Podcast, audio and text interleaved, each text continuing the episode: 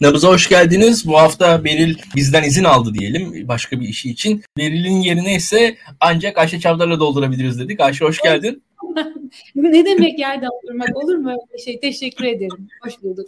Şimdi Ayşe'yi arada bulabiliyoruz açıkçası ve Ayşe'yi bulduğumuz zaman da çok güncel siyaset konuşmayalım diyoruz genelde. Yani birazcık daha onun ne diyelim uzmanlığına dayanmaya çalışıyoruz. Birazcık daha antropoloji, sosyoloji, daha işin birazcık daha derin taraflarına doğru girmeye çalışıyoruz. Şimdi Türkiye'de hep dindarların, dindar kesimin dönüşümü, değişimi hakkında Ayşe'nin bir uzmanlığı var. Birebir sahada da çalıştı. Fakat bir de şu tarafı var. Bu dönüşüm ne tarafa doğru ve bu dönüşümün gittiği taraflardan bir tanesinde de acaba milliyetçilik var mı diye ilk baştan soralım. Yani bir de şöyle söyleyelim. Hatta daha ileri giderek şunları sormak istiyorum ben. Aile, din, devlet, daha alta girersek okul, ordu vesaire bunlar belli bir otorite kurumları. Bu otoriteler ne kadar sarsılıyor? Bunların bunların bunlar sarsıldıkça o otoriteler yerlerine ne geliyor? Biraz bunları da konuşmak lazım gibi geliyor bana. İlk başta bu dönüşümle başlayalım. Yani dindar kesimin çocuklarının dönüşümünü iyi izleyen birisin sen. Ve burada bu dönüşümün sonunda acaba dinin yerine devlet, onun yerine milliyetçilik acaba mı geliyor? Veyahut da başka bir otorite mi tesis ediliyor diye düşünüyorum. Bu konuda tartışmalar var ve sosyal medyada gördüğümüz şeyler var bunlar. Sen bu, buradan anlatmaya başla bakalım. Biz de seni izleyelim. Biraz öğrenmeye çalışalım. Önce şu sekülerleşmeye bir açıklık getireyim. Ne kastediyorum diye. Özellikle dindarlıkla yan yana konduğunda biliyorsun İlkan şey sanki bunlar böyle iki tane zıt birbirleriyle uzlaşmaz uç gibi geliyor. Eğer öyleyseler bile insanlar bu uçlarda yaşamıyorlar.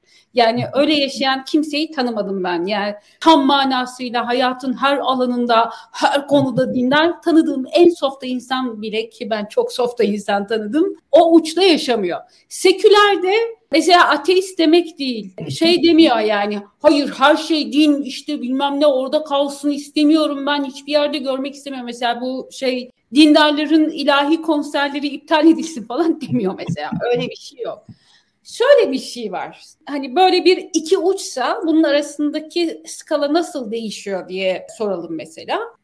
Ben bazı konularda, hayatın bazı konularında dine bazı konularında şeye bakıyorum. Din dışı kaynaklara bakıyorum.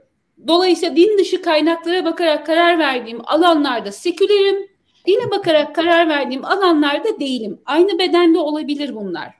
Fakat sekülerleşme dediğimiz zaman şöyle bir şeyden bahsediyoruz. Şimdi bu yani hani seküleri ve dindarı böyle ayırdık birbirlerinden ve aralarındaki geçişkenliği gayet de geçişkenler bu arada. Hep bir arada bulunurlar zaten. Yani bütün binary opposition olarak şey yapılan yani mutlak karşıtlık içerisinde tarif edilen bütün kavramlar hep bir arada bulunurlar zaten. Onlar bizim soyutlama çabamız dolayısıyla o kadar zıt görünüyorlar birbirlerine, o kadar zıt değiller. Fakat sekülerleşme dediğimiz zaman şöyle bir şeyden bahsediyoruz. Bir dönüşümden bahsediyoruz. Diyoruz ki sekülerleşen insanla ilgili şu teşhiste bulunuyoruz. Bu insan hayatının büyük bir bölümünde, konularının büyük bir bölümüne dini kaynaklara bakmadan, dini bir kaynak olarak görmeksizin kararlar veriyor. Davranışlarını ona göre belirliyor diyoruz. Şunu da diyoruz hatta benim çalıştığım şey mesele biraz oradan gidiyor.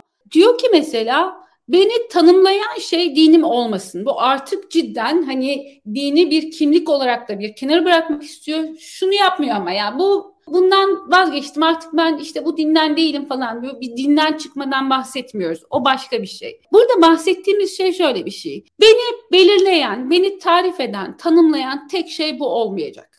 Bunun dışında başka şeyler de olacak. Tamam mı? Başını açma mesela kadınlar için başını açma hikayesi böyle bir hikaye. Ben bunun tarif ettiği insan olmak istemiyorum. Bu inanmıyorum anlamına gelmiyor. İnanıyorum. Yani hani günahında vebalde benim boynuma eyvallah. Bazıları şey diyorlar bu zaten gerekmiyor vesaire falan diyerek gidiyorlar. Ama mevzu beni tarif eden şey bu değil. Ben bundan daha fazla şeyim daha fazla şey olabilirim. Bu bir arayış da olabilir. Yani, yani bundan çıkayım ki o diğer şeyleri bulayım kendimde. Ne olabilir? Bu böyle geniş bir spektrum gördüğüm gibi. Şimdi bunun şu anda olduğu momentum çok önemli. Tarihsel momentum çok önemli. 20 yıldır iktidarda dindar bir siyasi parti var. Devletin ve milletin dindarlaşması için inanılmaz büyük yatırımlar yapmış. Dini de ayrıca bir siyasi sermaye şeysi olarak, türü olarak ciddi bir şekilde kullanıma sokmuş bir siyasi iktidar var. Yetmedi. Şimdi bizim dindarlarımızla ilgili bir şey söyleyeceğim. İslamcılarımızın bir kısmı sadece milliyetçi değildir. Fakat bizim dindarlarımız genellikle milliyetçidirler. Bir tür milliyetçilikle dindarlık bir şekilde muhafazakar alanlarda diyorum bunu. Bir şekilde el ele gider. O yüzden de rekabet halindeler. Uzun uzun konuşuruz istersen MHP ile İslamcılar arasındaki daha en ezelden beri başlayan kavgaları bilmem neleri falan. Hatta şimdi böyle sık sık tekrar eden şey var ya Türk Müslüman değilse Türk de değildir bilmem ne vesaire falan var ya ha krizdesiniz demek geliyor içimden ona duyduğumda. Yani de toparlamak istediğiniz bir şey var bir şey dağılıyor demek ki toparlamaya çalışıyorsunuz. Niye konuşuyorsunuz şimdi durup dururken bunu değil mi ya? Niye birden çıktı bu çok çok eski ta 80'lerin öncesinde kalmış hikaye birdenbire ner- nereden hortladı? Niye ihtiyaç duydunuz buna? Şimdi bu 20 yıldır iktidarda olan şeye dindar siyasi zümreye son dönem işte bir de milliyetçiler eklendi. Yani milliyetçiliği bir şey olarak marka olarak sahiplenmiş olan bir siyasi ekip eklendi. Ve bu ikisi önce biri sonra ona eklenen diğeri döneminde ciddi şeyler oldu. Bugün sana bahsettim işte kimliğin değeri diye bir şeyden bahsediyorum. Yani kimliğiniz ne kadar geçer akçe. İnsanların pasaportları artık dünyada dolaşamamaya başladı mesela. İnsanların paraları değer kaybetti. Daha beter oldu. Bu dille konuşan insanlar, bu dille konuşan insanlar çeşitli yolsuzluklara bulaştılar, suçlara bulaştılar. O suçlara bulaşmış akranlarını, işte meslektaşlarını, yoldaşlarını, davadaşlarını her neyse artık Onları şey yaptılar, akladılar bilmem ne vesaire falan. Onun da ötesinde hayatın alanını daralttılar. Mesela aynı insanlar çıkıp şey diye bir iş beğenmiyorsunuz diyor mesela. Yani bu, bugün bir tanesinin işte Murat Kurum'un TOKİ ile ilgili söylediği işte borç da alın, fazla mesai de yapın o zaman TOKİ alabilirsiniz. Şimdi bu birkaç yıl önce söylenenden farklı kira öder gibi TOKİ alıyordunuz. Şimdi TOKİ'den ev alabilmek için bile borç alıp bir de üstelik şey yapmak, eşten dosttan borç alıp bir de üstelik fazla mesai yapmak zorundasınız. Şimdi müthiş bir düşüşten bahsediyoruz. Anlatabiliyor muyum? Ve bu düşüşe eşlik ediyor bu değerler, milliyetçiliğin değerleri ve dindarlığın değerleri. Dolayısıyla bence ikisinden bir arada bir kaçış var. Şimdi bana itiraz edebilirsin, diyebilirsin ki o zaman niye sembolleri bu kadar görünür? Onu ayrıca konuşuruz istersen. Dolayısıyla ben yükselen bir milliyetçilik falan olduğunu düşünmüyorum. Benim çalıştığım grupta yani orta sınıf e, dindar genç kadınlarda e, dindarlıktan vazgeçtikleri için çok özel bir gruptan bahsediyorum. Dindarlıktan vazgeçtikleri için ailelerinden ve ailelerinin dahil oldukları cemaatlerden bak akrabalardan demiyorum cemaatlerden çeşitli şekillerde şiddet gören kadınlar. Ben o kadınların gözünden o cemaatlerin ve o şeylerin, ailelerin nasıl bir dönüşüm geçirdiklerini şu son 20 senede araştırıyorum. Bu özel grupta bir milliyetçileşme vesaire falan yok. Bu özel grupta kozmopolitanlaşma var mesela. Şey anlamında söylemiyorum işte ay herkes gibi tabii ki onlar da gitmek istiyorlar Türkiye'den vesaire falan ama besin kaynakları kozmopolitan. Çok çok farklı kanallardan şey yapıyorlar. Birbirleriyle siyasi anlamda uzlaşmadıkları zaman bile işte ortak bir dertleri var. Sekülerleşmeye doğru gidiyorlar. Bir şiddet odağından kurtulmaya çalışıyorlar. Ortak bir dil oluşturabiliyorlar. Mesela birbirlerinin ideolojileriyle dalga geçtiklerinde kavga çıkmıyor mesela. Çünkü dediğim gibi tek kimlik olarak bunu görmüyorlar. Tek kimlik olarak başörtüsünü görmemişlerdi. Başörtüsünü ve başörtüsünün temsil ettiği değerleri görmemişlerdi. Başka hiçbir şeyde tek kimlik kaynağı olarak görmüyorlar. Bu biraz kozmopolitan bir şey işte. Yani başka başka kimliklerle yan yana durmaktan başka bir şeyden bahsediyorum. Yani tek bir şeyde, tek bir öznede bir sürü kimliğin birbirleriyle o ya da bu bileşen içerisinde o ya da bu oranda bileşerek bir şekilde yan yana gelebilmesinden ve yumuşak hatlarla yan yana gelebilmesinden. Dediğim gibi kavgaya neden olmuyor ideolojik tartışma çok acayip bir şekilde. Yani hakikaten Twitter'da gördüğümüz gibi değil mevzu. Yani oradaki gibi sert şeyler gayet yumuşak hatlarla geçilebiliyor. Dolayısıyla ben oradan çıkanların ama bu özel gruptan bahsediyorum. Oradan çıkanların milliyetçileştiğini söyleyemem. Böyle bir e, şey yok.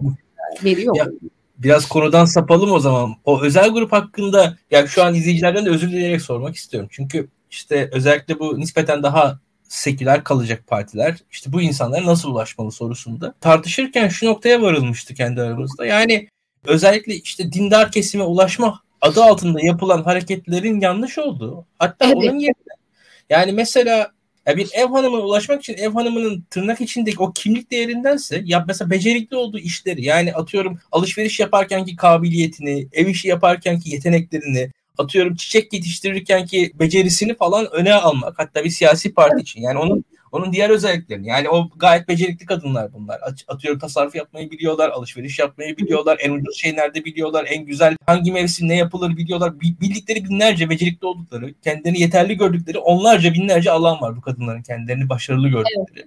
O tarz bir alana onun üzerinden anlatmaktansa ya o kadınlara dair işte mesela parti seküler onu biz dindarları da seviyoruz. O, o bunun bir anlamı esasında yok. Yani öyle bir durum var. O da yanlış bir propaganda dilinin kullanıldığını söylemiştik kendi aramızda. Özellikle dediklerin tam da bunlarla örtüştük yani onu söyleyebilirim.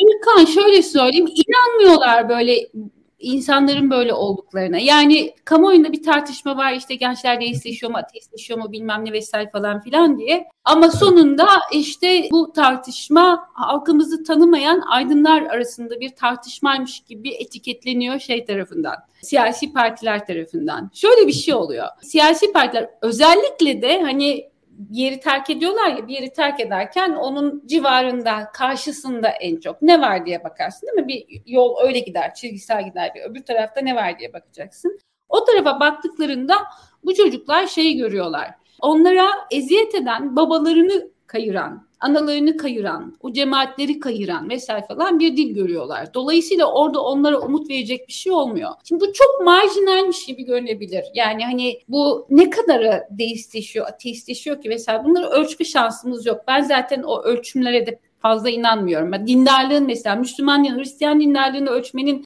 araçları var ama Müslüman dindarlığına onları şey yapamıyoruz, uyarlayamıyoruz. Dolayısıyla ben bunun böyle anketlerle vesaire falan ölçülebileceğini düşünmüyorum. Bu biraz sezgi, biraz hakikaten toplumu tanımak, dönüşümüne vesaire falan gözünü açmak, uyanık olmakla ilgili bir şey. Bir de toplumu tasarlamak değil de onunla ne oluyor diye bakmakla ilgili bir şey. Yani hani kafanda bir tasarım olmaksızın burada ne oluyor diye bakmakla ilgili bir şey. Ben onu yapmaya çalıştığım için zaten çocuklara değil onların ailelerine bakıyorum. Şöyle bir şey oluyor. Enes Kara meselesinde mesela şeyin e, CHP'nin Kılıçdaroğlu'nun yaptığı açıklama. O gece ben bizim kızların konuşmalarını, yazışmalarını vesaire falan gördüm.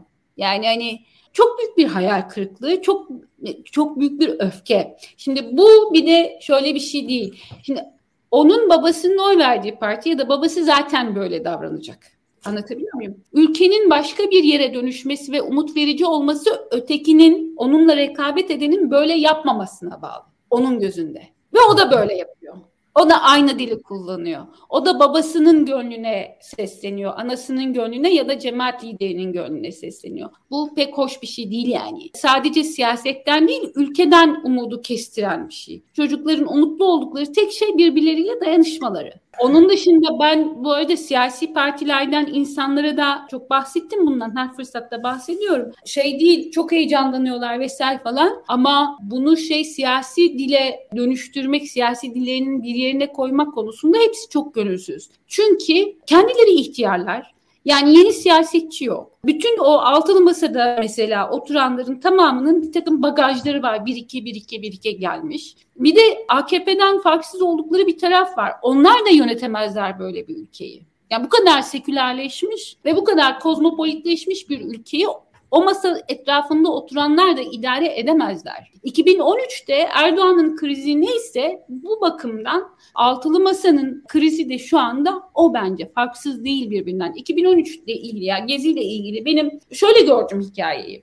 Adam Gezi'de ülkenin onun yönetimi o AB'ye uyumdu bilmem neydi işte barıştı açılımdı vesaire falan filan hikayeleriydi. Gelinen noktada artık ülkenin onun yönetebileceği bir yer olmaktan çıktığını hissetti.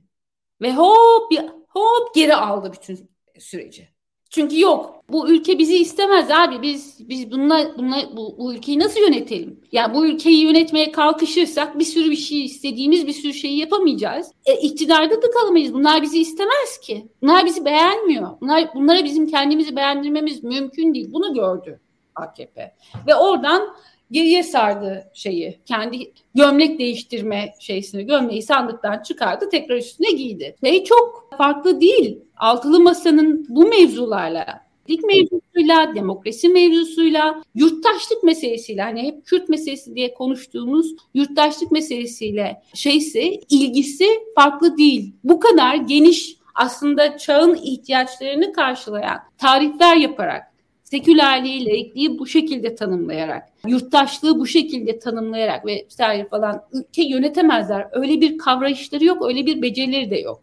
Bunu biliyorlar. O yüzden hep beraber oluşturdukları şey bir geçiş sürecinden ibaret. Yani şu anda Türkiye o geçiş sürecinde zaten onu demeye çalışıyorum. Toplum geçti zaten bir yere. Devleti sürüklemeye çalışıyoruz eğer mümkünse yapabilirsek. Şu anda onun krizi yaşadığımız kriz. Türkiye'deki İslami hareketin e, toplumda temas ettiği yerlerdeki büyük iddialarına, en popüler söylemlerine baktığımız zaman ben özellikle kadınların e, öyle ya da böyle hedef alındığını, yani kadınların bir şekilde ikna edilmek istendiğini düşünüyorum. Yani atıyorum alkol karşıtlığı yani kocanın evin rızkını sağa sola harcamaması, zina karşıtlığı yine ailenin korunmasıdır. Bakarsanız sonuçta başörtüsü bile böyledir. Yani ve burada aslında bu kadınların bir şekilde öyle ya da böyle korunmasını ele alan İslami diyelim ki diskurlar bir şekilde o siyasallaşmıştır diye düşünüyorum ben. Fakat e, bir yandan da şöyle bir şey var ama Adalet ve Kalkınma Partisi'nin hemen hemen ilk yıllarında bir dizi de başladı. Yani Kurtlar Vadisi başladı, bir Polat Alemdarlar başladı ve bir anda da Tayyip Erdoğan reisleşti teknik olarak. Yani orada bir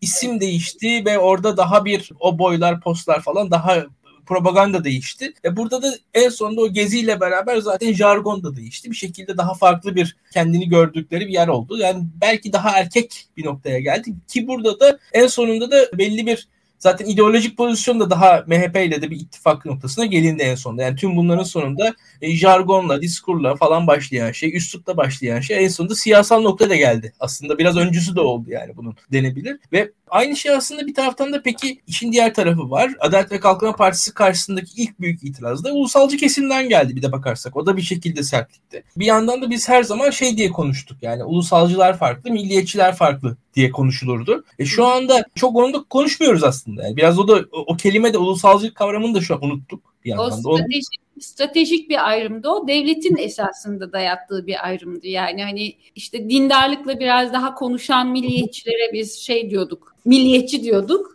Dindarlıkla pek konuşmayan işte daha Kemalist devrimler üzerinden kendilerini tarif edenlere de ulusalcı diyorduk. Yani hani onlar çünkü millete millet demiyorlar, ulus diyorlar. Öbürleri de ulus kelimesini kullanmıyorlar, millet kelimesini kullanıyorlar ama devlet de ortaklardı. Devlet de onları birbirlerinden stratejik olarak uzak tutuyordu. Yani farklı yerlerde konumlandırıyordu. İşte kimisini şeye koyuyordu. Ne derler ona da milliyetçileri daha çok eğitimde vesaire falan kullanıyordu. Çünkü hani şey tabanı tutmak lazım bir noktada o şeyde dinde lazım yani orada daha aşağıları şeyleri daha üst düzey bürokrat olarak kullanırdı. Hani ulusalcıları işte güvenlik bürokrasisinde kullanırdı, bakanlıklarda kullanırdı vesaire falan. Biraz stratejik bir ayrımdı. Bizim de dilimize nedense yapıştı öyle evet yani. Doğru. Buradan yine devam edeyim ben. Şimdi ulusalcılık, milliyetçilik falan dedikten sonra da biz şu noktaya geliyoruz. Adalet ve Kalkınma Partisi'nin belli geldiği sınırlarla beraber şöyle şöyle söyleyeyim. Yani milliyetçi olan düşünce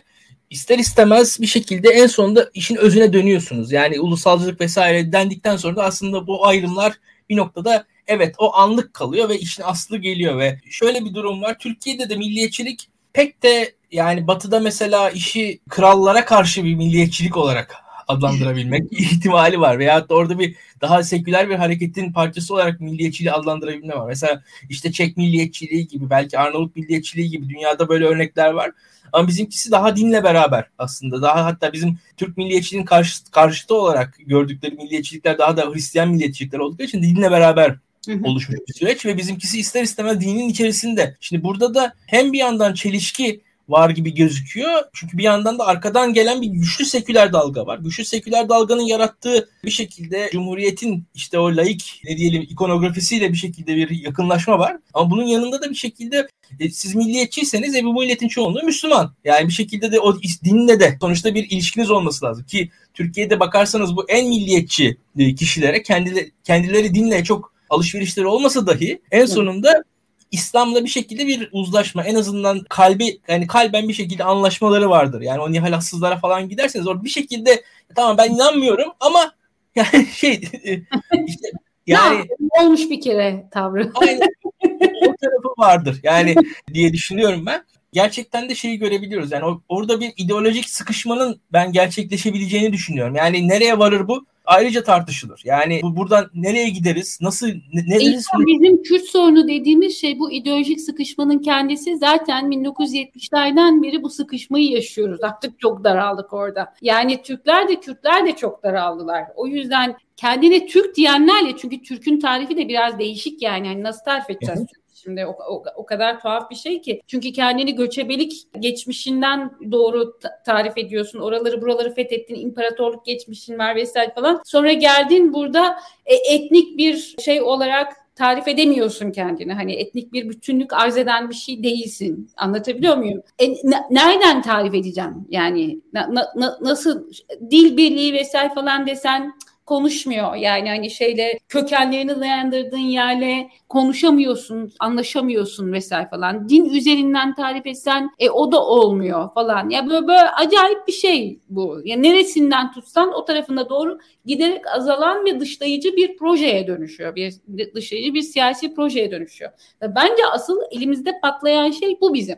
Yani Türkiye'nin elinde patlayan şey bu maalesef. Sonuçta bu kadar sembollerinin ortalarda görünür ve tüketilir olmasının sebebi de zaten o krizin şey gibi düşün. Yani hani aç bir çocuğun ağlaması gibi düşün. Ya bir kriz var orada anlatabiliyor muyum ve bağırıyor. Yani o sembollerin etrafta olması tıpkı dindarlık gibi milliyetçiliğinde sembollerin bu kadar ortalıkta olması bunun bir kriz içerisinde olduğunu gösteriyor. Şimdi ben sana o krizi çok tuhaf bir yerden Duisburg'dan anlatacağım. Nasıl bir kriz ve aslında neye tekabül ediyor diye. Bugün dersim verdi. Derste çocuklara da şeyi anlattım. Globalleşme ve milliyetçilik arasındaki gelgiti bunun şehir ortamındaki şeyi. Bu hikaye aklıma gelmedi. Ders bitince geldi. Onlara anlatamadım. Sana anlatayım mevzuyu. Evet. Hikaye hikaye Duisburg'da geçiyor. Bir işçi çocuğu ben Duisburg'da bir araştırma yapmaya karar vermiştim. Hani bir sene kadar da uğraştım ama sonra araştırmada edindiğim şeyleri yazmamaya karar verdim. Çünkü şeyde oradaki muhafazakarlık ve dindarlık hikayesini araştırmıştım. Önüme bambaşka bir hikaye çıktı işte bu sosyal devlet şeylerinin mekanizmalarının istismarıyla ilgili diyerek tırnak içerisinde konuyu kapatayım. Dedim bunu yazan ben olmak istemiyorum. Yani o muhafazakar örüntünün esasında o sosyal devletin bir tür avcı toplayıcı yöntemlerle şey yapılması, kullanılması üzerinden gelişen bir şey olduğunu fark ettim. Onu fark et, ya onu yazmadan muhafazakarlığı yazamam. Muhafazakarlığı onsuz yazarsam bir manasız bir şey olacak. Çünkü hani politik ekonomisi oradan geliyor. Sosyal devletin ebruz edilmesinden geliyor. Onsuz yazarsam da bir acayip olacak. Fakat yazarsam da bu sefer buradaki milliyetçilerin, buradaki işte göçmen karşıtlarının diline düşecek hikaye dedim ki yazmayacağım ben bunu şey yaptım kaldırdım sandığa o zaman yaptığım görüşmeleri. O görüşmelerden biri AKP'li bir çocuk. Çocuk diyorum 30 yaşlarında falan babası işçi Orada doğmuş. Türkçesi kırık. Görüşme için kendisini aradım. Çok sevindi kendisinin böyle bir görüşmeye katılacak olmasına. Sorularımı falan da ben genellikle şunları şunları konuşacağız diye söylerim ilk haberleşirken. Arabasıyla beni almaya geldi bir yerden. E, modif, modifiye bir araba tabii ki böyle işte koyu siyahlar, griler vesaire falan orasında burasında Türk bayrakları şunlar bunlar öyle bir arabayla geldi. Beni aldı. Gidiyoruz nereye gittiğimizi söylemiyor bir türlü. Çelik fabrikasına gittik. Ve orada şeyi anlattı bana. Dedi müze haline getirilmiş artık böyle insanlar salıncaklarda falan oturuyorlar, piknik yapıyorlar içinde falan. Şimdi dedi gözlerini kapat. Buradaki burada nasıl bir gürültü olabileceğini bu ağır makine ya gerçekten çok büyük bir çelik fabrikasından bahsediyoruz yani. Böyle neredeyse bir mahalle büyüklüğündeki bir çelik fabrikası. Bunun e, gürültüsünü hisset dedi. Hakikaten gözlerimi kapattım ve hakikaten hissetmeye çalıştım hakikaten katlanılabilir bir şey değildi. Dedi ki babam bu gürültüyü bütün gün çektikten sonra eve geliyordu. Beni artık duyacak hali yoktu. Milliyetçiliğe giriş bir. Ben kimim? sorusunun cevabı. Ben dinlenmeyen çocuğum. Kendi sesimi duyurmam lazım. Yani milliyetçiliğin özellikle şimdiki zamanda işte post industrial sanayi sonrası toplumlarda milliyetçiliğin ben sesi duyulmayanım. Otoritenin dinlemediğim üvey çocuğum ben. Ve yerimi talep edeceğim, claim edeceğim yerimi. Devam ediyoruz. Oradan çıktık işte bir yerde kahve içeceğiz ve kahve içerken konuşacağız. Nereden çıktı dedim yani niye Erdoğan tanımazsın etmezsin hani şey. Bu arada Türkiye yurttaşı olmadığı için aslında oy veren bile değil. Ama oradaki AKP'nin şeylerinden hani fanlarından bir tanesi boş durmuyor çalışıyor parti için falan. Bana şeyi anlattı. Bill gazetesi vardır burada ve bir, bir tür bulvar gazetesidir. Böyle kimsenin ciddiye aldığı bir gazete değildir. Onun böyle e, ön sayfası arkasında da böyle bir karikatür şeysi var. Karikatür köşesi var. Orada 2001 krizi esnasında bir karikatür yayınlanmış ve karikatürde şu söyleniyormuş. Dünyada en kolay milyarder olunan ülke neresi biliyor musun? Altında da işte içinde Türk bayrağı olan bir Türkiye haritası. Çok ağrına gitmiş. O zaman daha liseye gidiyormuş. Arkadaşları onunla dalga geçmişler. Daha mı? Şimdi bunun gerçekleştiği yer çökmekte olan bir şehir. Fabrikalar gidiyor, babalar işsiz kalıyor da emekli oluyorlar. Artık kimseyi duyacak halleri yok. Anlatabiliyor muyum? Bu çocuklar orada büyümüşler. Türkiye onlar için bir tatil yeri, Disneyland gibi bir yer. Çünkü buraya geliyorlar bir ay boyunca el üstünde tutuluyorlar. İşte şey e, zaten yaz tatiline geliyorlar. Anlatabiliyor muyum? Hoplatılıyorlar, zıplatıyorlar, zıplatılıyorlar vesaire falan filan. Ve Almanya'daki hani o çökmekte olan şehirdeki kötü hayatın ötekisi o. Güzel ötekisi. Anlatabiliyor muyum? Şimdi bu, bunun milliyetçisi bu arkadaş. Bunu şimdi Türkiye'ye de getireceğim.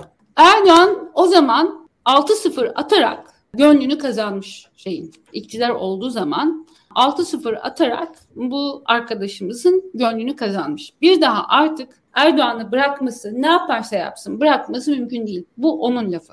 Ne yaparsa yapsın. Anama sövse aynen böyle. Anama sövse ne? Niye? Çünkü o gurur.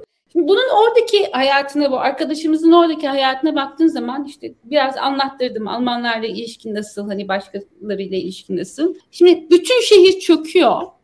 Ee, ve sadece göçmenlerin çocukları göçmenlerin e, göçmen çocukların babaları işsiz kalmıyorlar. Alman çocukların babaları da Almanyalı diyelim ona. Çünkü bir sürü başka etnik köken var. Çocukların babaları da işsiz kalıyorlar. Hep beraber böyle tıkanıyorlar bir yere. Yani hani tamam işte okul, public bilmem ne vesaire falan ama bir, bir tür bir karanlık bir hava var. Orada bizimkinin şöyle diyebilmesi için bir şey var. Ya benim nasıl gidecek bir yerim var. Benim gerçek ülkem burası değil ki. Orası parlak bir yer. Ve tam o esnada Türkiye yükseliyor. Ekonomik, grafik olarak bilmem ne işte para doluyor ülkeye bilmem ne. Orası düşerken burası çöküyor. Böyle bir hikaye. Böyle bu, yani onun milliyetçiliği bu. Bunu Türkiye'ye nasıl getireceğim? Milliyetçiliğe ve İslamcılığa nasıl getireceğim? Şurasından tutacağım hikayeyi. Şimdi İslamcılık için 2001'de bir denenmemiş demeyeceğim. Yani İslamcılığın çeşitli formları, çeşitli şekillerde, dindarlığın e, siyasallaşmış formları çeşitli şekillerde, çeşitli yerlerde denendiler. Ama 2002 yani 2001'e gelindiği zaman geriye kalan her şey çökmüş. Ülkenin sen de biliyorsun gayet iyi işte birkaç tane tarzı siyaseti var. Geleneksel, gelenek üretebilmiş birkaç tane tarzı siyaseti var. Onlardan bir tanesi İslamcılık.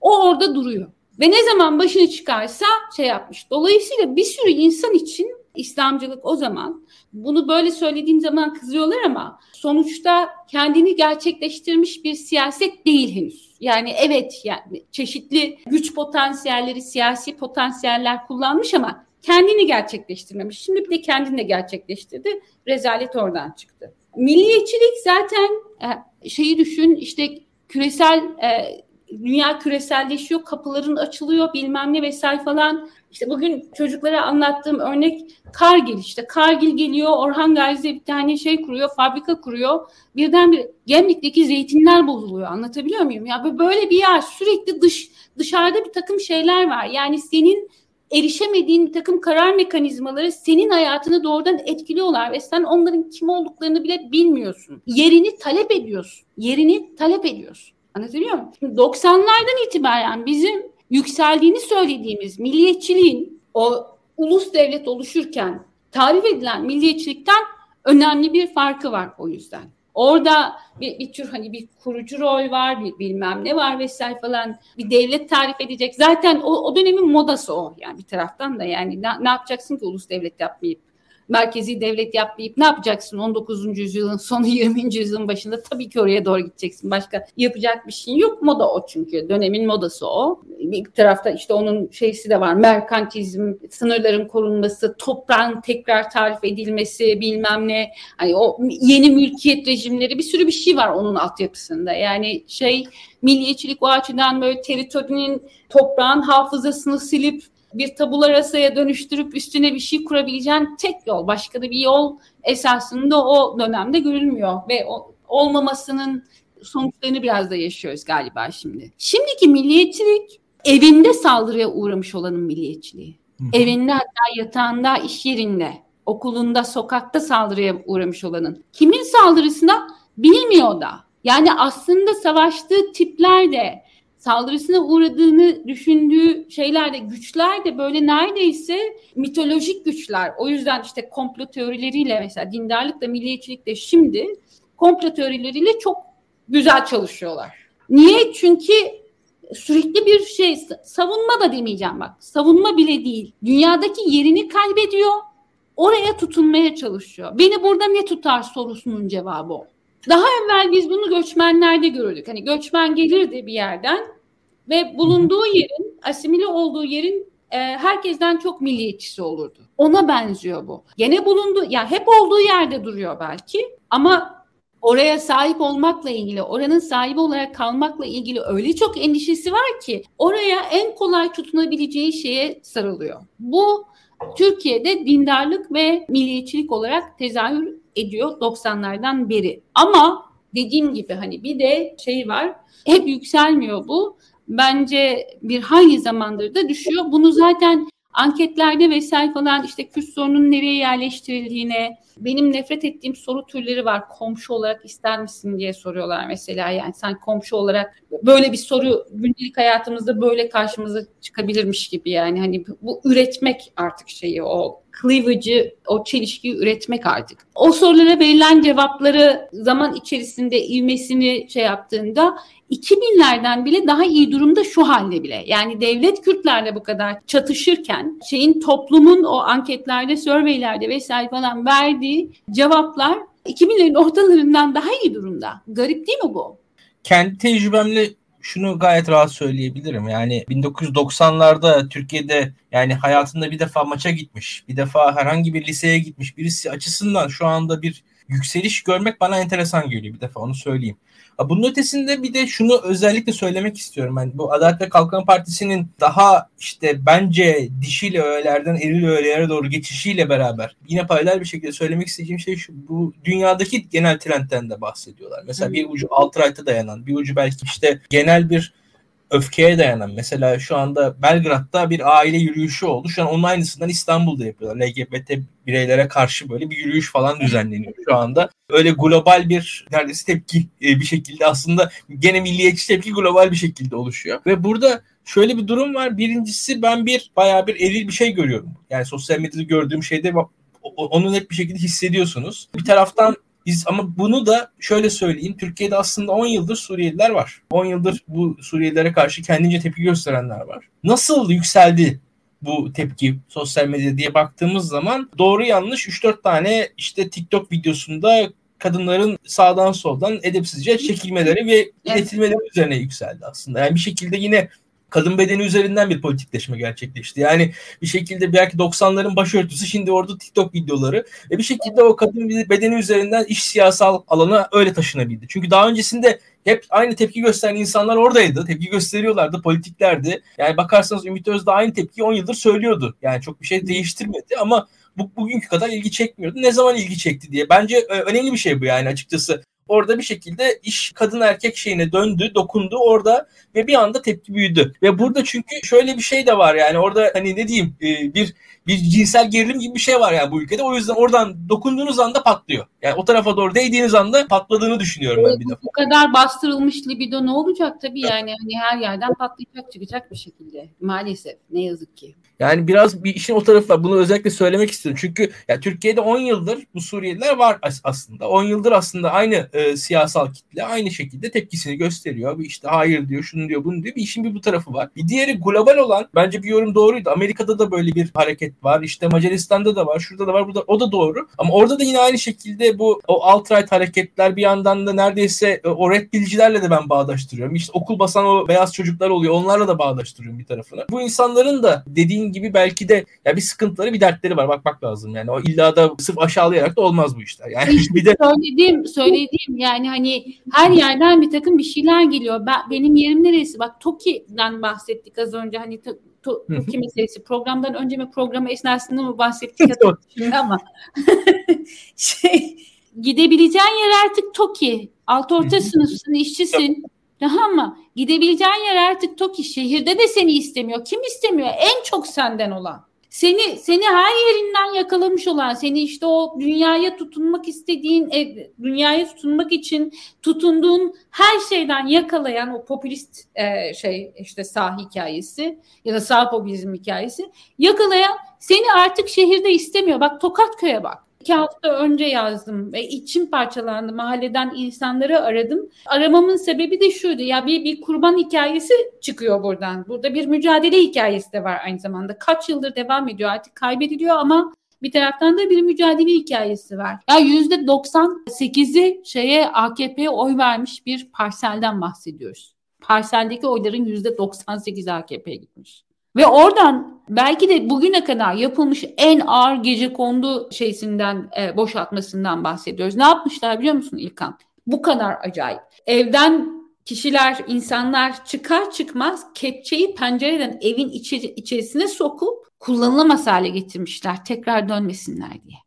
Ve söylenti şu. Burası galiba Araplara satılacakmış. Hangi Araplara? Körfez Araplarına. Ama 1990'larda da zaten şeyde Özal döneminde de bunu bu söylenti varmış. Galiba nihayet yapıyormuş reis. O yüzdenmiş. Ama böyle mi satılırmış? Anlatabiliyor muyum? Şimdi hikayenin gelişmesine bakar mısın? Benim evimin içine kepçe giriyor. Petrol zengini Araplar şeyde ne onun adı?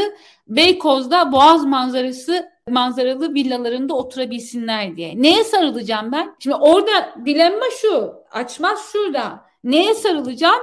İşte milletime, dinime sarılacağım. Ben buraya aitim. Burası da bana ait. Bunlara sarıldığım için oy verdiğim, destek olduğum insanlar geliyorlar beni oradan ediyorlar. Şimdi milliyetçilik yükseliyor mu, yükselmiyor mu ya da yükselip yükselip hangi tavana çarpıyor, hangi duvara çarpıyor? Soruların başka başka cevapları var. Ben bunlara tutundum Geçen gün Eren Dağıstanlı'nın gördün mü bilmiyorum Karadeniz'de yaptığı bir dizi söyleşi vardı orada. Karadenizli teyzenin bir tanesi şey diyor. Komünistlerden kar gelir zarar gelmez Allah onlardan razı olsun.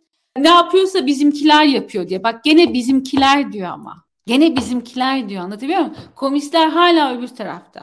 Ben buradayım. O kadar büyük bir dilemma, o kadar büyük bir kazık ki bu. Yani o kadar büyük bir politik kazık ki hakikaten. Ben buradayım, burada kalmak istiyorum. Gidecek başka yerim yok demek için sarıldığın kavramlarla yerinden ediliyorsun. Şimdi milliyetçilik bir çaresizliğin ifadesi olarak, burada kalmanın bir yöntemi olarak çıktı dedim. Hani yükselişe geçti ve o kavramla insanlar yerlerinden oldular. İstanbul'u, İzmir'e yani hatırladığım kadarıyla söylüyorum. Şey değil yani ben oradayken de hala şehir içi taşınma, şehir içi yer değiştirme öyle bir hale gelmişti ki kendini güvende hissedemezsin. Küçük bir makale yazmıştım İstanbul'daki suç istatistikleriyle ilgili. İstanbul dünyanın en çok suç işlenen şehirlerinden biri değil mesela. Hala bugün bile hala az. Ama İstanbul'da yani New York'la falan karşılaştırdığında Paris'te Berlin'le karşılaştırdığında tabii ki İstanbul tavan yapar da New York'la karşılaştırırsan nüfusu göz önünde bulundurarak şey yaparsan hani yan yana korsan hiç o kadar yüksek değil.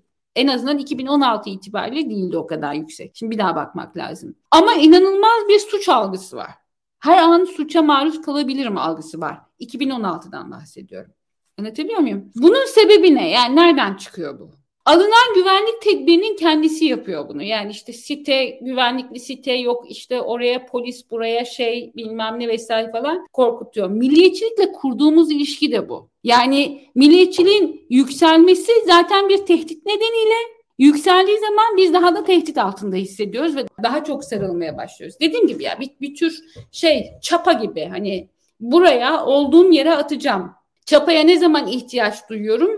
Baktım yerimi kaybediyorum. Yani hani ayrılmaya başladım şeyden, kıyıdan. Sürüklenmeye başladım o zaman ihtiyaç duyuyorum. Milliyetçiliğin böyle bir tarafı var. Ama dediğim gibi yükseliyor mu, yükselmiyor mu, nereye yükseliyor? Ya da yükseldiği yerde ne oldu sorusunun cevapları ayrı. Ben o ivmenin bittiği kanaatindeyim ki zannediyorum İP'in özellikle İP demem şey yapılmış, tavsiye İP dememek için İP'yi deneyeyim biraz. İP'nin olmuyor ama yani olmuyor yani. İP'in oylarının düşme çıkma şu son zamanda düşme çıkma evlerine bakarsan zaten o sözünü ettikleri milliyetçiliğin o kadar da büyük rağbet görmediğini zannediyorum ki görürsün. O muhafazakar milliyetçiliğin şeysi hem MHP'de düşüş gösteriyor hem şeyde İYİP de arzu ettikleri böyle hani biz evet şuralara ulaşırız vesaire falan dedikleri yerlere gitmiyor bir türlü. Şunu konuşalım. Doğal Bize... sınırına şöyle diyelim doğal sınırlarına ulaştı yani. Bu e, şey neydi? Taküides ikilemi vardır. Daha ordu ilerlesin. İyice bir stratejik analizler yapmaya başlayalım istersen. Yok ne şaka ediyorum canım ama yani ya, tabii. var. Ya kimse kimse kimse milletine hani olduğu kimliğe falan küfredilmesini istemez. Bu o kadar herkes İngilizler gibi olamaz. Yani onlar sürekli, sürekli bir kendileriyle didişme halindeler. Mizah üzerinden vesaire falan. Kimse bunu istemez tabii ki. Ama ben yalnızca gene sekülerleşmeye döneceğim bu sefer. Milliyetçilikle ilgili olarak döneceğim. Ben yalnızca bundan ibaret miyim sorusuna bundan fazla bir şeyim denmeye başladığı da ortada. Hı hı. Tabii. Şöyle devam edeyim. Yayının başında Türkiye'de dindarlıkla milliyetçilik arasındaki ilişkiden bahsettik ama Türkiye'de bir şekilde sekülerlikle milliyetçilik arasında, arasında yoğun bir evet. ilişki var. Ve ister istemez Türkiye'de yüksek perdeden bir seküler söylemde bulunuyorsanız siz yani Mustafa Kemal Atatürk'ten bahsedeceksiniz, Türk milletinden bahsedeceksiniz, bir şekilde kendinizi Araplardan ayrıştıracaksınız.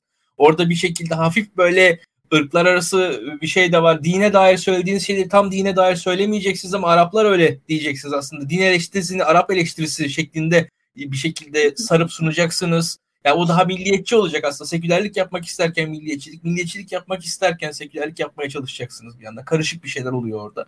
Ve burada ama bunun arkasından da şöyle bir noktaya geliyorsunuz. Yani e, şimdi tarihsel tartışmaları biz çok seviyoruz. Bence çok gereği yok onların ama günümüzde de şöyle bir durum var. Türkiye'deki insanların Adalet ve Kalkınma Partisi iktidarıyla bir meseleleri var. Adalet ve Kalkınma Partisi iktidarının temsil ettiği değerlerle de ister istemez meseleleri oluyor bununla beraber. Tamam. Ama bir yandan da göçmenler var. Şimdi göçmenler de bir şekilde çoğunluğu Arap, Pakistanlı vesaire dindar Müslüman ülkelerden gelmiş daha esmer insanlar bunlar. Ya onlara baktıkları zaman da aslında ya iki farklı şey var ama aynı şeyi de görebiliyor insanlar. Bir yandan da e, arasında ya ve bu bu da bir geçişlilik sağlıyor. Şimdi öyle bir durum var ki dine karşı da bir şey söylediğiniz anda da bu sefer tamam yükseliş iniş falan diyoruz da toplumun çoğunluğu Müslüman. Yani bir, bir yandan söyleyebileceklerinizin de sınırı var. Yani o noktada da bir, bir yerde kalıyorsunuz ve benim gördüğüm kadarıyla bir de hatta daha ileri gideyim Türkiye'nin bir de siyasetçi sınıfı var. Yani Türkiye'nin seküler insanları da e, maaşlı memur insanlar genelde. Maaşlı insanlar. Bunlar emekli olana kadar siyasete girmiyorlar avukat falan değillerse. yani Türkiye'de esnaflar falan daha siyaset yapabilir insanlar ve bunlar da daha Türkiye'nin dindar kesimlerinden göre ister istemez siyasetçi Türkiye'nin profili daha muhafazakar bir profil çıkıyor. Ve oradan çıkan milliyetçi siyasetçiler de bu, bu tabana da bence tam uymuyor. Böyle alt yukarıdan aşağı hem söylem olarak, doktrin olarak çelişkiler var. E, taban tavan arasında, siyasetçi sınıf seçmen arasında bir çelişkiler var. Ama bir yandan da hakikaten de gördükleri sıkıntılar var. İlla doğru ifade edemiyor olabilirler ama bir yandan da şu. iktidarla sorunları var. İktidarı sevmiyorlar. Bunu, bunu nasıl anlatacaklar? O da çok net değil. E burada sonuçta Türkiye'de bizim şöyle söyleyelim. Yani ya Türkiye'nin mesela bir Fethullahçılık meselesi oldu ister istemez. Burada bizim Türkiye'de yani devlet kendi içindeki bir grubun ne kadar terörist olduğunu anlattı. E bunu anlatırken aslında biz bu grubun ne kadar milliyetçi olduğunu unuttu verdik. Yani Türkiye olimpiyatları yaptığını unuttu verdik. Çözüm sürecine karşı olduğunu unuttu verdik. bir şekilde iktidardan düştükten sonra bu insanların ne kadar demokratlar bir şekilde Ben şeyi de unuttuk çok komik yani bu bu komik değil aslında trajikomik. Alevi açılımı yani gezi esnasında Alevi mahallelerinin polis saldırısına uğraması vesaire falan yani ve gezi bittikten sonra bile o saldırıların devam etmesi yani kabul etmeyen Alevilere karşı mevzunun oradan gelmesi falan neden olduğu neden öyle olduğu falan enteresan şeyler yani bunlar. Ülke resmen o Fethullahçılık meselesini bir adım devletçiliği, milliyetçiliği yükselterek aşmaya çalıştı. Diyaneti yükselterek aşmaya çalıştı. Aslında hiçbir ya buradaki mesele neymiş? Ya biz nasıl hani tırnak için aldandık ya. ya aldandık dediğiniz aslında tam sizin gibi şeyler söyleyen insanlardı aslında. Çok da farklı bir şey söylemiyor. Çok egzantrik insanlar değillerdi. Yani o insanlar. O yüzden sadece vitesi arttırarak çözmeye çalıştılar. Bunun da bence artçılarını yaşıyoruz. Onu söyleyeceğim. Yani Türkiye'de şu ana geldik ki burada bir kitle var gerçekten de yani beğenelim beğenmeyelim sayısı tartışılır. Belki söylenen kadar değil ama en azından sesi çok çıkıyor. Yani biz burada görüyoruz yani baktığın zaman ben, ben sürekli linç edilebiliyorum. burada birileri kızıyorlar, öfkeliler, kızgınlar tamam ama bunun karşısında da bu insanlar öyle ya da böyle kendini gösterdiler şimdi. Yani Ümit Özdağ'sı şusu busu kendini gösterdi. Belki daha iyi böylesi. Yani bence daha da sağlıklı olabilir. Göstermemesinden daha iyi olabilir. Yani hani e, yani en azından gösterdi. Bu, bu tepkinin, bu öfkenin, bu kızgınlığın açıkta olması bence e, herkes için daha sağlıklı. Yani bu için için ne diyelim böyle bir düdüklü tencere gibi orada birikmesi bunun çok iyi olmazdı. Şu an daha iyi, daha sağlıklı bir yerdeyiz. Bu şekilde gördüğüm kadarıyla şu an gördüğümüz tepki Zafer Partisi'nde bir şekilde kendini gösteren, oradan devam edip İyi Parti'de kendini göstermeye devam eden ama öyle bir durumdayız ki bu partilerin tabanları mesela Cumhuriyet Halk Partisi'ne kızıyorlar, HDP'ye kızıyorlar. Ama gittikleri yerler de aslında Cumhuriyet Halk Partisi ve HDP'den de daha dindar. Ya bir yandan da Adalet ve Kalkınma Partisi'ne daha yakın bir yere doğru gidiyorlar. Oradan kaçtıkları zaman gittikleri yer hani belki oranın daha solunda bir yer değil ama İlkan çok marjinal bir ekipten bahsediyor. O kadar marjinaller ki benim kızlarım bile daha kalabalık o, o onlardan yani Zafer Partisi'nin şeylerinden. Çok marjinal bir yerden bahsediyor. Sadece şunu ekleyebilirim bir şey olarak. Hani bir bir mevzu olarak. Şimdi az önce çok güzel bir şey söyledin. Konuşulmayan şeyler patlıyor, şişiyor ve patlıyor. Göçmen meselesinde Türkiye çok ciddi bir çok ciddi hatalar yaptı. Çok büyük bile bile yani bile bile bir sürü şeyi ihlal etti. Hem Türkiye Cumhuriyeti vatandaşlarının haklarını ihlal etti hem gelenlerin haklarını ihlal etti. Ben 2014'te bir saha çalışmasına ortak oldum şeylerle ilgili, mültecilerle ilgili. Esenler'de yapıyoruz. Çok acayipti. Yani getirip neredeyse meydana bırakmışlar ve gitmişler. Ve yerel ahali hem meydanı onlarla paylaşmak zorunda hem onlara e, bir, bir, bir tür vicdanında rahatsız oluyor. Destek olmak zorundasın vesaire falan ama sürtüşme de çıkıyor. Sıfır moderasyon İlkan. Sıfır, sıfır moderasyon. Yani şimdi hiç burayı tanımayan bir ekibi getiriyorum. Zaten yoksul bir mahallenin içerisine yerleştiriyorum. Tamam mı? Onlara arada bir ne yapsın sivil toplum kuruluşları bilmem neler vesaire falan 2014'ten bahsediyorum. Sonra durumlar değişti ama ilk karşılaşma anlarından bir tanesi bu Esenler'de. Getiriyorum, koyuyorum her şeyi yan yana, çekip gidiyorum. Tamam mı? E diyorum ki halkım bunlar muhacir. Bunlara bak sen de ensarsın niye bunu yapmalısın? Çünkü Müslümansın. Allah Allah. O da yoksul, öbürü de yok. Öbürü daha yoksul. Bir de yerini kaybetmiş vaziyette. Şimdi bu neredeyse bile bile yapılmış bir lades. Bunun böyle patlayacağını herkes görür. Yani hatta o dönemde bunu gören bir bürokrat da vardı. Çok da uğraşıyordu. Hani devleti uğraştıramadığı için bu işle biraz sivil toplumu vesaire falan uğraştırıyordu. Adamı çok tutmadılar orada. Yani bu işleri hiç takmayan birilerini getirdiler koydular oraya. Çünkü bunlar pahalı işler. O moderasyonun kendisi şeyden daha pahalı göçmenlere her ay işte 3-5 kuruş şey vermekten e, aş parası vermekten daha pahalı bir şey. Çünkü kendini dönüştüreceksin, devletini, bürokrasini dönüştüreceksin, yerel yönetimleri güçlendireceksin. Mesela bununla çünkü merkezden idare edemezsin ya. Böyle bir meseleyle merkezden şey yapamazsın. Çözemezsin bunu ya. Ankara gidip Antep'te kiliste mülteci meselesi çözemez. Böyle bir şey yok. Yerel yönetimleri güçlendireceksin, otorite vereceksin onlara, bunları yapabilecekleri otoriteler vereceksin falan. Çok pahalı bir şey. Her anlamda pahalı. Yani sadece finansal anlamda pahalı değil. Bir de dediğim gibi merkezi devlet Türkiye gibi bir yerde bir yandan şeylere belediyelere kayyumlar vesaire falan atarken belediyeler çeşitli yolsuzlukların merkezi belli ki merkezde toplanan bir yolsuzluk havuzu, havuzunun araçları halindeyken böyle bir şey yapacaksın. Hadi oradan dediler bize ve bu iş böyle geldi. Ve hiç konuşulmadı. Çeşitli nedenlerle konuşulmadı. Ben bunu programlarda da söyledim. CHP'nin çok iyi bir raporu vardı. CHP göçmen meselesinden negatif şeyi almak istemedi. Ne, negatif e, ne derler onun adına duyguların e, hedefi haline gelmediği, gelmek istemediği için 2015'te yapılmış rapor. Gayet de güzel. Herkesin de sahip çıktığı bir rapor kenara bırakıldı. Oysa şeyi AKP'yi sıkıştırabilirlerdi. O göçmen şeyle yapılan, AB ile yapılan göçmen anlaşmasını yaptırmayabilirlerdi. Bunu toplumsallaştırabilirlerdi vesaire falan. Bir şekilde bunu bile devlet projesi olarak gördüler. Bence Türkiye'nin yaptığı en büyük hata o anlaşmaya imza atmak ve o anlaşmaya Türkiye imza attığı için Avrupa Birliği Türkiye'deki otoriterliğin finansörü haline geldi. Finansörü ve meşrulaştırıcı da haline geldi Avrupa Birliği. O yüzden Avrupa bize çok şey borçlu hakikaten. Avrupa'ya soracak çok fazla hesabımız birlikte. Bütün bunlar buradayken hiçbir şey konuşulmadı. Ve Zafer Partisi'nden patlayıp çıkıyor. Anlatabiliyor muyum? Bir, birisi açtığı zaman şey gibi hani balon gibi birisi sibobu hafif şey yaptığı zaman açtığı zaman konuşulmaya başlıyor. Çünkü insanlara deniyor ki Müslümansın sus bu konuda konuşma. Ben bir politikacı biliyorum. Ben Müslüman kadının bu konuyu konuşmam diye. Şimdi bu, bunlar bunlar bunlar iyi işler değiller. Bunun siyasetini yapabilmek gerekir. Ya yani Türkiye'ye 5 milyon 6 milyon insan geliyor çeşitli yollarla. Bu daha çok büyük bir bölümü bunun Türkiye'nin yaptığı uluslararası operasyonlarla ilgili mülteciler hikayesi. Sen o operasyonları ve o işbirliklerini Pakistan ve Afganistan meselesinde de başka türlü işbirlikleri var mesela. O işbirliklerini siyasallaştırmıyorsun. Diyebildiğin şey göçmenleri göndereceğiz. Davullu zurnayla uğurlayacağız onları gidecekler. Ya da davulsuz zurnası zorla şerle göndereceğiz. Bu ikisi arasında sıkışıp kalıyorsun. Ve AKP bu konuda birdenbire böyle insani bir tutum takınan falan bir şeye dönüşüyor. Üstelik Bahçeli bu konuda en çok bağırmasını beklediğimiz insan. Bahçeli hiç mesela ağzını açmamaya çalışıyor falan. Anlatabiliyor muyum? Bu olacak iş değil. Zafer Partisi işte bu denklemde çıkıyor. Mevzuyu siyasallaştırmazsan siyasallaştırmıyor da Zafer Partisi'nin yaptığı şey mevzuyu göçmenlik meselesini siyasallaştırmak bile değil. Araçsallaştırmak. Zafer Partisi'nin başka bir siyaseti var. O siyasetin aracı haline getiriyor bu mevzuyu. Bu kadar. Yani çok bir moderatör gibi de olamıyorum ben.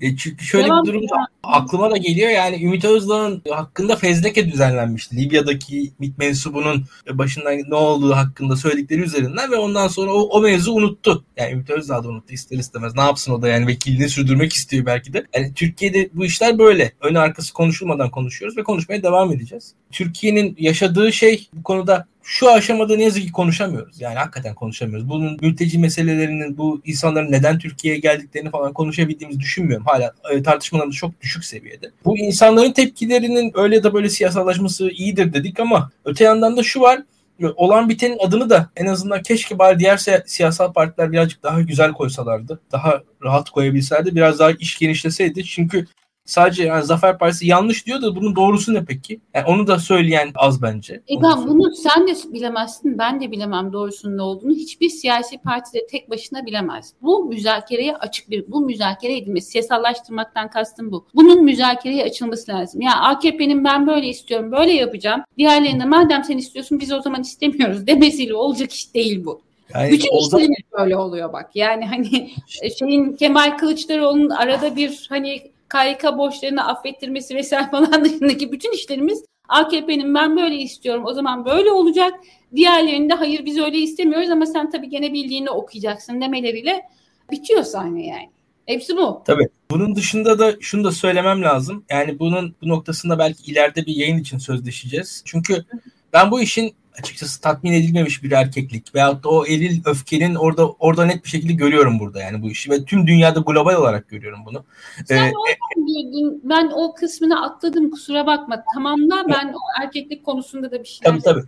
Çünkü şöyle söyleyeyim bir defa işin global tarafı var. Yani global tarafı var derken şunu biliyoruz ya böyle kız yurdunu basıp bom e, yani silahla 3-4 kızı öldüren adam var Amerika'da. 2014 yılında falan öyle bir tip çıkmıştı. Şimdi Türkiye'de de bu işin bir şekilde bir noktasında şunu görüyoruz ki o anlattığın hikayede yani işte şu olmuyor bu olmuyor bu olmuyor dediğin işte şehirlerde eksiklikler o, o, o ağlayan o eksik kalan insan dediğin şeyin bir hakikaten bir maskülen tarafının olduğunu düşünüyorum ben. Yani o tarafında da o sinirin oradan da çıktığını düşünüyorum açıkçası. Ve burada da bu partinin kendisini tanımlamasında da açıkçası bu sinyalleri tamamen görebiliyorum. Yani burada açıkçası bu Zafer Partisi'nde de gözüküyor. Mesela yani İyi Parti'de bile biz hemen şey dedik işte kaslılar falan dedi. O, onu ister istemez görüyorsunuz orada. O sembolleri. ya, tabii ki eğlenceli yani. O kadar, bu tabii biz de gülüyoruz ama o, o sembolü seçilmiş olmasını bile ben biraz aşırı yorum yaparak okuyabiliyorum. AKP'nin gençleri de öyle yani o çıkıyor ya bir takım partilerinde falan yani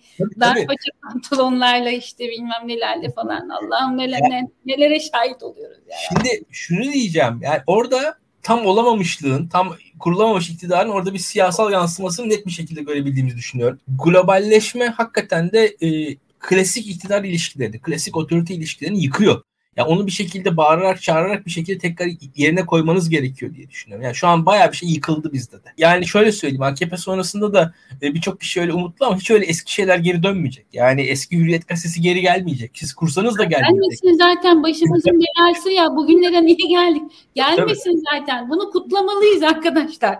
Yani eski günlerin tekrar gelmeyecek olması zaten bizim şundan kurtulmamızın motivasyonu yani aynı şey değil eski günler gelmesin zaten. Yeni bir şey ya, olsun. Arkadaşı da bizimkiler bloklamışlar. Ya o, o da şöyle söylüyor. insanlar tacize uğramasın istiyor. E tabii ki biz de onu istiyoruz yani. Bu, o yorumlara da ben karşı değilim. Yapsınlar o yorumlarını da şöyle söyleyeyim. Böyle bağırmanız, çağırmanız, taciz vesaire konularını daha rahat, daha, daha iyi bir ehven hale getirmeyecek. Yani onu da söyleyeyim. Yani çünkü aynı bağıran, çağıran insanlar yarın bir Suriyeli oğlanla sevgili olan bir kıza da bağırıyor, çağırıyorlar. O yüzden onun o, o bağırmanın çağırmanın pek bir hayırı hay, hayra gittiğini biz görmüyoruz. O yüzden şöyle söyleyeyim sizin bu o anlık evet öfkenizin, kızgınlığınızın o tacize karşıyken tabii ki insanlar yanında ama o, o üslubu da insanlar görüyorlar. Ne yazık ki görüyorlar. Yapabileceğimiz bir şey yok. Yani burada o dilden ne çıkacağını az çok insanlar görebiliyor diye düşünüyorum. Yani burada tamam bu ya burada bir, bir taraf evet o tacizciler bravo falan dediği yok. Böyle bir şey yok. Bu veyahut da şunu da söyleyeyim. Türkiye'de bu kızılan insanlar Türkiye aman Türkiye'de çok az mülteci var. Mülteci sayısı artsın falan diye Ayşe Çavdar geldi. yani orkestrale zil çalmadı yani bunları çağırmadı. Veyahut da yani Nevşin Mengü söylemedi. Burada da şunu görebiliyorum. Bu iktidar kaybı derken de şunu söylüyorum. Kızamadığınız yerler var ve orada kızabildiğiniz birileri var. bu kızabildiğiniz birilerine kızıyorsunuz. Şu anda Türk Silahlı Kuvvetleri'nin yani neredeyse bir Arap lejyonu var ama biz bunun hakkında konuşmuyoruz. Bu, bunlar ama bir yandan da bu konuda azıcık daha insani yollar öneren insanlara karşı öfke çıkıyor. Yani burada bu Arap lejyonu kurulsun da Libya'da az önce Ümit Özdağ şu an konuşamadığı şeyden bahsediyorum ben. Suriye'de Arap savaşçıları alıp oraya götüren organizasyonu kurduğunuz zaman ister istemez Araplar Türkiye'de gelecek. Suriyeli savaşçılarınızı Libya'ya taşıdığınız zaman onların aileleri Türkiye'ye gelecek. Yapabileceğiniz bir şey yok. Şimdi bunun e, bunu eleştirmiyorsunuz ama eleştirilebilir insanlar eleştiriliyor. Şimdi burada o iktidar kaybederken kastım da biraz bu. Burada şahıslar da önemli değil. Yani sizi de konuşulabilen hani tırnak içinde söylenebilir şeyler var. O söylenebilir şeyler söylenebilir alanda söyleniyor. Onun ötesine çıkmak kolay değil. Ne yapalım? Hayatta biraz böyle diye düşünüyorum. Ya geçer bunlar şey değil. Biraz herkes her yerden e, hayatın her yerinden sıkıştırıldığı için böyle bir, bir takım hani şey deşarj alanları buluyor. Bence mülteci meselesi de bunlardan bir tanesi. Bir de gene şeyi söyleyeceğim. Yani bu bu yani ben ne haldeyim baksana bana falan demenin de bir yolu. Hani ben ne haldeyim bak yani hani daha fazla sıkışamayacağım yani bir bir yerden de bir aç demenin de bir yolu. Kötü bir yolu bence ama bunu demenin de bir yolu. Ve sonuçları da çok kötüye evrilebilecek bir yol işin kötü tarafı. O yüzden diyorum ki en başından itibaren siyasallaştırılması lazım bu meselenin. Evet. Yani en başından itibaren hem toplumun hem siyasetin hem hem de sivil toplumun e, şeyine müzakeresine katkısına katılımına açılması lazımdı. Onun yerine 2016'dan itibaren mesela sivil toplumun mülteci meselesiyle ilgisi tamamen kesildi. Tamamen kesildi. Ya yani o an bilmiyoruz ki mesela Hiçbir şey bilmiyoruz. Bu kadar opak e, insanlar insanlar opak şeylerden korkarlar. Bilmedikleri, görmedikleri şeylerden korkarlar ve işte o zaman şeye başlarlar. Yani bulundukları yere tutunmak için çapalar bulmaya başlarlar. Milliyetçilikti, dindi bazen işte bu örnekte şey AKP şeyleri e, göçmenleri muhacir olarak Ensar'ın ev sahipliği ettiği muhacir olarak gösterdiği için illallah dedirtiyor ki, kimi Müslümanlara buradan illallah dedirtiyor yani. Evet tamam da vesaire falan. Burada şey değil sadece onun varlığı değil onu sıkıştıran şey. Kendisinin yok sayılması. Ve bu şimdi bu işte şeye geleceğim. Kurtlar Vadisi falan niye tuttu ve oradan doğru bir siyaset, bir tipoloji, bir insan tipolojisi, bir maskülen tipoloji niye çıktı hikayesine. Bu arada bitirmemiz gerekiyorsa söyle hiç anlatmak zorunda değilim seni dinleyelim ondan sonra bitiririz tabii ki. istersen. Nasıl istersen. Ben çünkü Yok. biliyorsun sonsuza kadar tabii. konuşma şeyine sahibim. Biz de sonsuza kadar dinlemeye hazırız. Estağfurullah yok yapma. Şimdi otonomi kavramını kullanacağım bu sefer. Şeyi biliyorsun ya da biliyor musun bilmiyorum. Hiç Diliş Ertuğrul'u izledin mi? Kuruluş Osman'ı boş ver de Diliş Ertuğrul'la Kurtlar Vadisi arasında bir devamlılık bir sürü konuda bir devamlılık var. Yani devlet bir kere eski devletin eski devletten otonomi mücadelesi vererek hak kazanılan bir şey olarak var. Kurmaya hak kazanılan bir şey olarak var. İkisinde de var. Yani Kurtlar Vadisi'nin hikayesinde de şey dedi. Bunun eril bir dille olması şeyde de yani dirilişte de diyeceksin ki Osmanlı'nın kuruluşunu anlatıyor. O zaman nasıl eril olmayacak? Zaten işte bilmem kaçıncı yüzyıl vesaire falan diyeceksin ama öyle anlatılmak zorunda değil. Yani ben ne King Arthur anlatıları biliyorum ki acayip başka yerlere gidebilmiş vaziyette. Yani çeşitlersin. Zaten tarih hakkında bir fantezi, geliş, fantezi geliştiriyorsun. Çeşitlersin.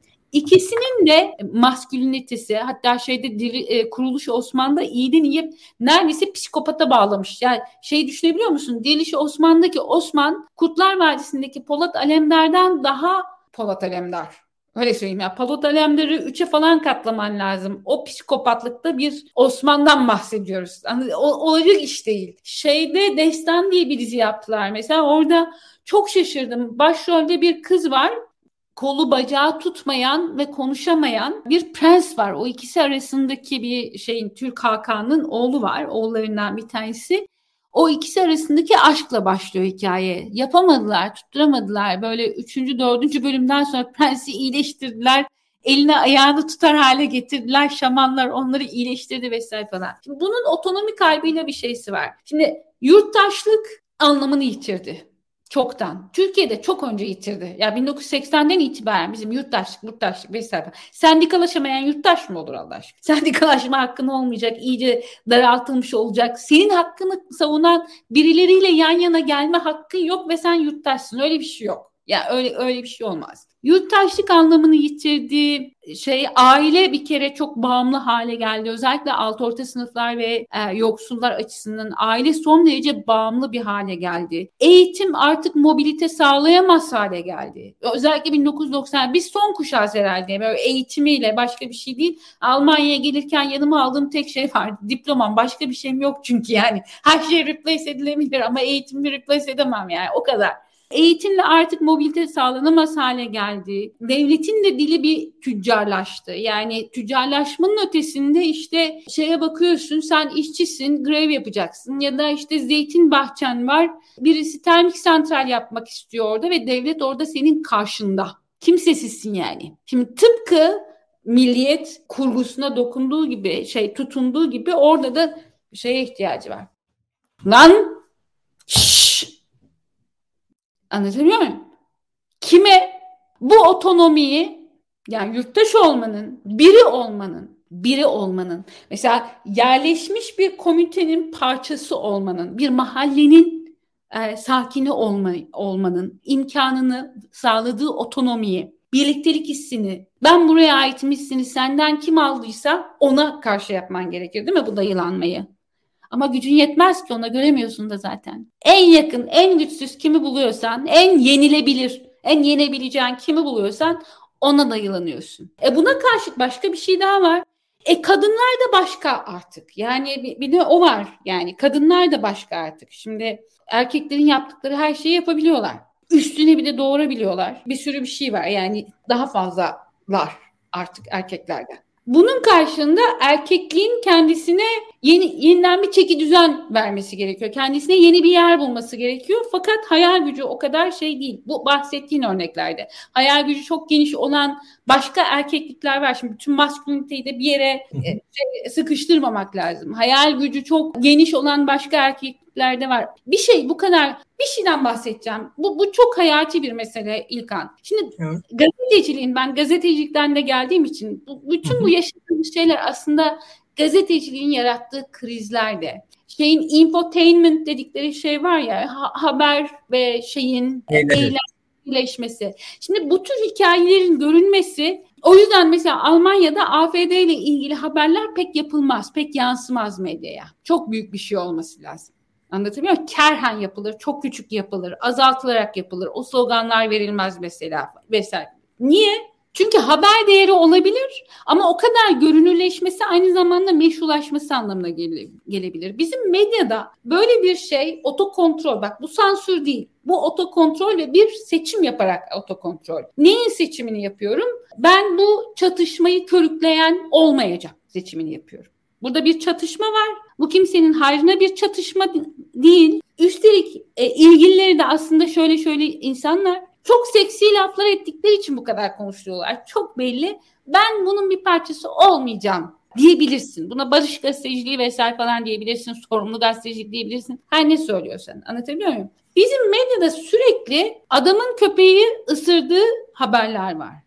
Sürekli olarak adam köpeği ısırıyor. Mesela sen de ben de sokak röportajlarını çok okuyor, çok seyrediyoruz. Bir sürü normal normal insan konuşuyor, anlatıyorlar dertlerini. Sosyal medya ya da o küçük küçük işte şey kesilip şeyimize önümüze getirilen şeyler ben açlıktan ölsem de AKP'ye oy vereceğim diyen oluyor. Anlatabiliyor muyum? İnsanlar öyle düşünüyor. O bir tane. Bir tane karşılaşılmış orada. Yani 30 kişi konuşulmuş tamam mı? Bir tane. Ama haber değeri onda var diye görüyor. Çünkü haber değerini şu belirliyor. Türkiye gibi bir ülkede. Buradaki bir gazetesinde de öyle. Şok edici. Herkesin sinirlerini hoplatacak ya da çok güldürecek. Ama böyle hani neredeyse bipolar bir şey ha, haber anlayışı bu. Bir türlü sıradan olan, normal olan, tırnak içerisinde normal olan, kalabalık olan, çok fazla insanı ilgilendiren şeyler göçmen meselesiyle ilgili her haberi söylemiyorum bu arada. Yani hani bu atraksiyonlardan bahsediyorum. Tuhaflıklar mesela şeyin Mustafa Sarıgül'ün sürekli işte sosyal medyada ya da orada burada o tuhaf videolarıyla gündemde olması gibi. Farklı değil esasında. Bunlar sürekli gündemde tutuluyor. O gündemde olan şeylerin bir böyle bir anlamı var. İkincisi de dediğim gibi bir kriz anlamı var. İmdat çığlığı artık yani ortalığa çıkmış kendini yırtarak imdat ben yok oluyorum beni görün ki var olmaya devam edeyim diyor. Kendinden emin biri böyle bir tavır sergilemez ki ne söylediğinden emin biri. Ne yaptığından, nerede olduğundan emin biri. Ne düşündüğünden, düşündüklerinin, inandıklarının gerçek hayatta bir karşılığı olduğunu düşünen biri mesela konser yasaklamaz ki, festival yasaklamaz ki. Anlatabiliyor muyum? Böyle şeylerden bahsediyorum. Medyada medyada farklı değil bundan. Yani med, medyada buna çanak tutan, çanak tutmak biraz şey ya, yanlış kelime oldu. Medya bunu mümkün kılan. Daha doğrusu şöyle söyleyeyim. Medyanın bu zaafı şok edici olana, enteresan olana, ilginç olana, komik olana bu bipolar habercilik. Anlatabiliyor muyum? Medyanın bipolar habercilik zaafı bu ekipler tarafından çok güzel kullanılıyor ve görünürlüklerini ona borçlular. Şöyle söyleyeyim bizim medya sorunlarımız herhalde bitmez ama sırf medya buradaki sorunları... Rolü, buradaki rolü kadarıyla bir şey söylemek istedim zaten. Tabii yani. tabii tabii. Ben yine iyi niyetli olarak bitirelim diyorum. Şu an Türkiye'de her fikir özgür değil. Yani baktığınız zaman ve nispeten en özgür fikir de bu seküler milliyetçilik diyoruz hakikaten e, nispeten özgür fikirlerden bir tanesi bu. Ve kolay da değil yani Türkiye'de siyaset yapmak diye düşünüyorum. Evet. seküler de değil tam olarak. Seküleri evet, az önce zaten, aynen yani. onu onu zaten başından beri bir, evet. biraz ikimiz de onu söylemeye çalıştık. Sonuçta Hı-hı. oradaki sekülerlik ne kadar sekülerlik? Yani oradaki sekülerlik işte AKP'yi sevmemek tamam gelen göçmenleri sevmemek bir şekilde ama bunun adına sekülerlik diyebilir miyiz? Ne kadar diyebiliriz? Tabii tartışılır. Kesinlikle katılıyorum. Diyemeyiz. işte, sekülerlik öyle bir şey değil. sekülerlik az önce, az önce söyledim yani onlardan bir tanesiyle kendimi tanımlamayacağım diyor zaten sekülerlik. Yani hani... Tabii bütün bunlar var ve bütün bunların ötesinde de bu şu anki bizim gördüğümüz şey aslında e, senin anlattığın gibi o medya hikayesinde de yani hani en çok ses nereden çıkıyorsa biz de oraya bakıyoruz ve o gerçekliği görüyoruz. Yani hepimiz aslında belki de dünyayı o iğne deliğinden görebiliyoruz ancak. Belki o iğne deliklerini aşacak bir ufka umarız ne diyelim artık seçimlerden sonra kavuşuruz en azından onu söyleyebilirim. Ya, o, o, o ufuk biz bu ufuktan sıkılınca olacak. Yani bunlara bu bir aşama bence ben de olumlu bir yerde bitirmek istiyorum. Bu bir aşama bu iyi bir aşama. Kıyıda köşede bilinç altı mı dışı mı artık her ne haltsa orasında birikmiş bir sürü şey açığa çıktı şu anda. Yani böyle kendimizle ilgili görüp de pek de hoşlaşmayacağımız her şey ortalıkta dolaşıyor şu an. Yani böyle bakıyoruz bakıyoruz. Tam da işte ben bu olmak istemiyorum, bu da olmayacağım, ben başka bir şey olacağım evresi bu. Michel Turnier'in Cuması var. Robinson Crusoe'yu yeniden yazmıştır şey. Michel Turner benim en sevdiğim romanlardan bir tanesi. Başarısız bir Robinson düşün. Yani o yüzden adı Cuma. Robinson, Robinson işin içinden çıkamıyor. Krize girdiği zamanlarda Robinson bir mağara var. O mağaraya gidiyor ve kendi pisliğinin içerisinde günlerce uyuyor kendine gelene kadar. Rahatsız bu uyku. Sürekli böyle kötü kabuslar bilmem neler falan gördükleri ama hareket edemiyor yani. Hani biraz şey sert bir benzetme oldu ama bütün bu hani milliyetçilikte işte dindarlıkta vesaire falan bütün bunların kendi burada bahsetmedim daha evvelki bir programımızda bahsetmiştim hani benzerliklerin rekabeti diye. Herkesin birbirine benzeyenlerin birbirleriyle rekabet etmeleri yüzünden bütün kavramların kendi radikal şeylerine çekilmesi. Yani dindarlığın mesela giderek radikalleşmesi. Bir türlü rahat kendi rahat bırakan bir dindar olamıyor kimse yani. Çünkü sürekli bir gözetim altında. Bunun bizi getirdiği nokta biraz hani böyle gerçekten şeyin en olmayacak şeylerimizin içerisinde bir tür bir uykuya dalış şu anda. Bunları bir teker teker gözden geçiriyoruz. Ya yani burada da bir deşarj hikayesi var. Kendimizle ilgili neyi beğenmediğimize dair şeyler ortaya dökülmüş vaziyette. Kendimizden kastım bireysel olarak kendimiz değil. Toplamımız. Ona millet de demiyorum. Bizim toplamımız neyse o işte. Toplamımız hakkında böyle ortaya çıktığında çok da hoşumuza gitmeyen şeyler ortalığa dökülmüş vaziyette. Şimdi önümüzdeki kuşağın şu geçiş döneminden sonra önemli bir işi var. Bunlardan yeniden oluşturacaklar. İnşa etme lafını sevmiyorum ben. Oluşturacaklar eğer birlikte yaşamak istiyorlarsa, devam etmek istiyorlarsa, yani ülke yoluna devam edecekse onlar bu eldeki malzemeden bu iyice görünürleşmiş şeyleri temizleyerek işte çakılı bilmem nesi vesaire falan dikeni ne varsa onları temizleyerek yeni bir şey oluşturacaklar. Biz geçiş döneminin masal anlatıcılarıyız şu anda. Sen ben. yani, yani Bilmiyorum artık. Dinleyen varsa bu saate kadar. Çok konuştum. Çok affedersin. Çok uzattım. Yok yok sağ ol. Çok teşekkürler. Açıkçası benim kafamda birkaç ay sonra belki tekrar yapacağımız bir yayının da temelleri atılmış oldu bu sayede. Ayşe Çavdar'la seküler milliyetçiliği, e, sekülerliği, Türkiye'nin yaşadığı sosyal dönüşümler ekseninde aslında e, kendi eksiklerimizi, kendi olmamışlıklarımızı da biraz konuştuğumuz bir yayın oldu şimdilik. Bu haftalık bu kadar diyelim. Gelecek hafta farklı bir konukla buluşmak üzere. Görüşmek üzere diyelim. Ayşe çok teşekkürler. Ee, ben teşekkür ederim. Sağ olasın. Ben de çok mutlu oldum burada olduğum için. Sağ olasın. Tekrar görüşmek üzere. İyi akşamlar.